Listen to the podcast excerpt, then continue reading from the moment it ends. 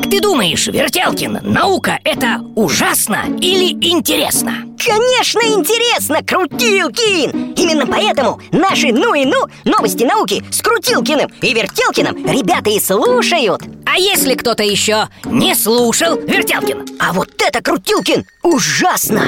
И что делать? Набрать в поиске «Ну и ну», ну и слушать. Ужасно!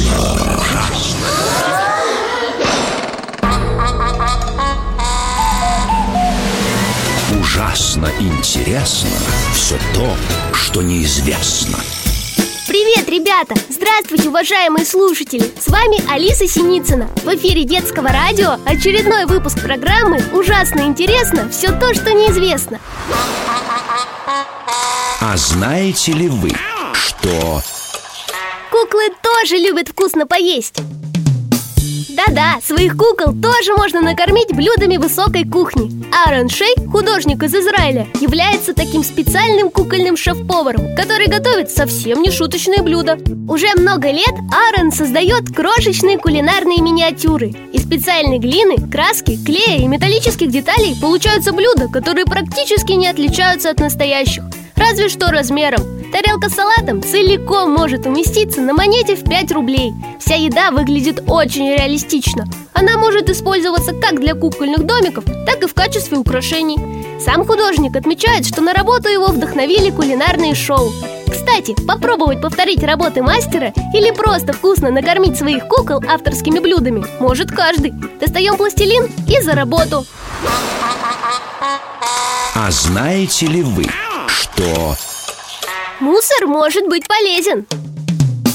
Над вопросом, что делать с мусором, которого в мире становится все больше и больше, задумался американский художник Нуа Дель Леда. Он решил подойти к мусору творчески и начал превращать его в произведение искусства.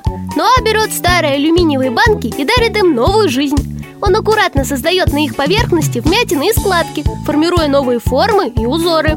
Причем работает художник исключительно руками, без использования инструментов. Скульптуры Ноа просто удивительные. Маленькие птички, деревья, цветы. Получаются даже ягоды и фрукты. По словам художника, он старается создать нечто уникальное из обычной отслужившей свой срок вещи и вместе с тем привлечь внимание к экологической проблеме в мире. Ужасно интересно все то, что неизвестно. А знаете ли вы, что... цвета светофора именно такие, неспроста.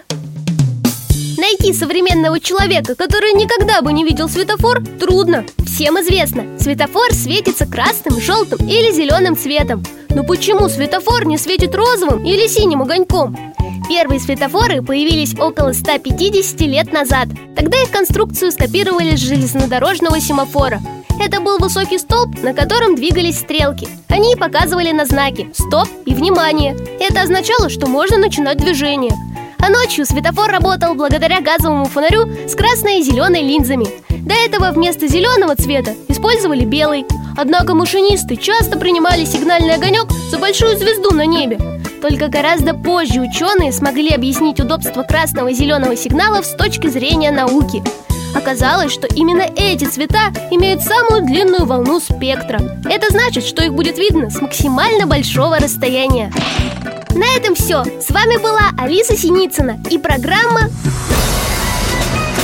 «Ужасно интересно все то, что неизвестно».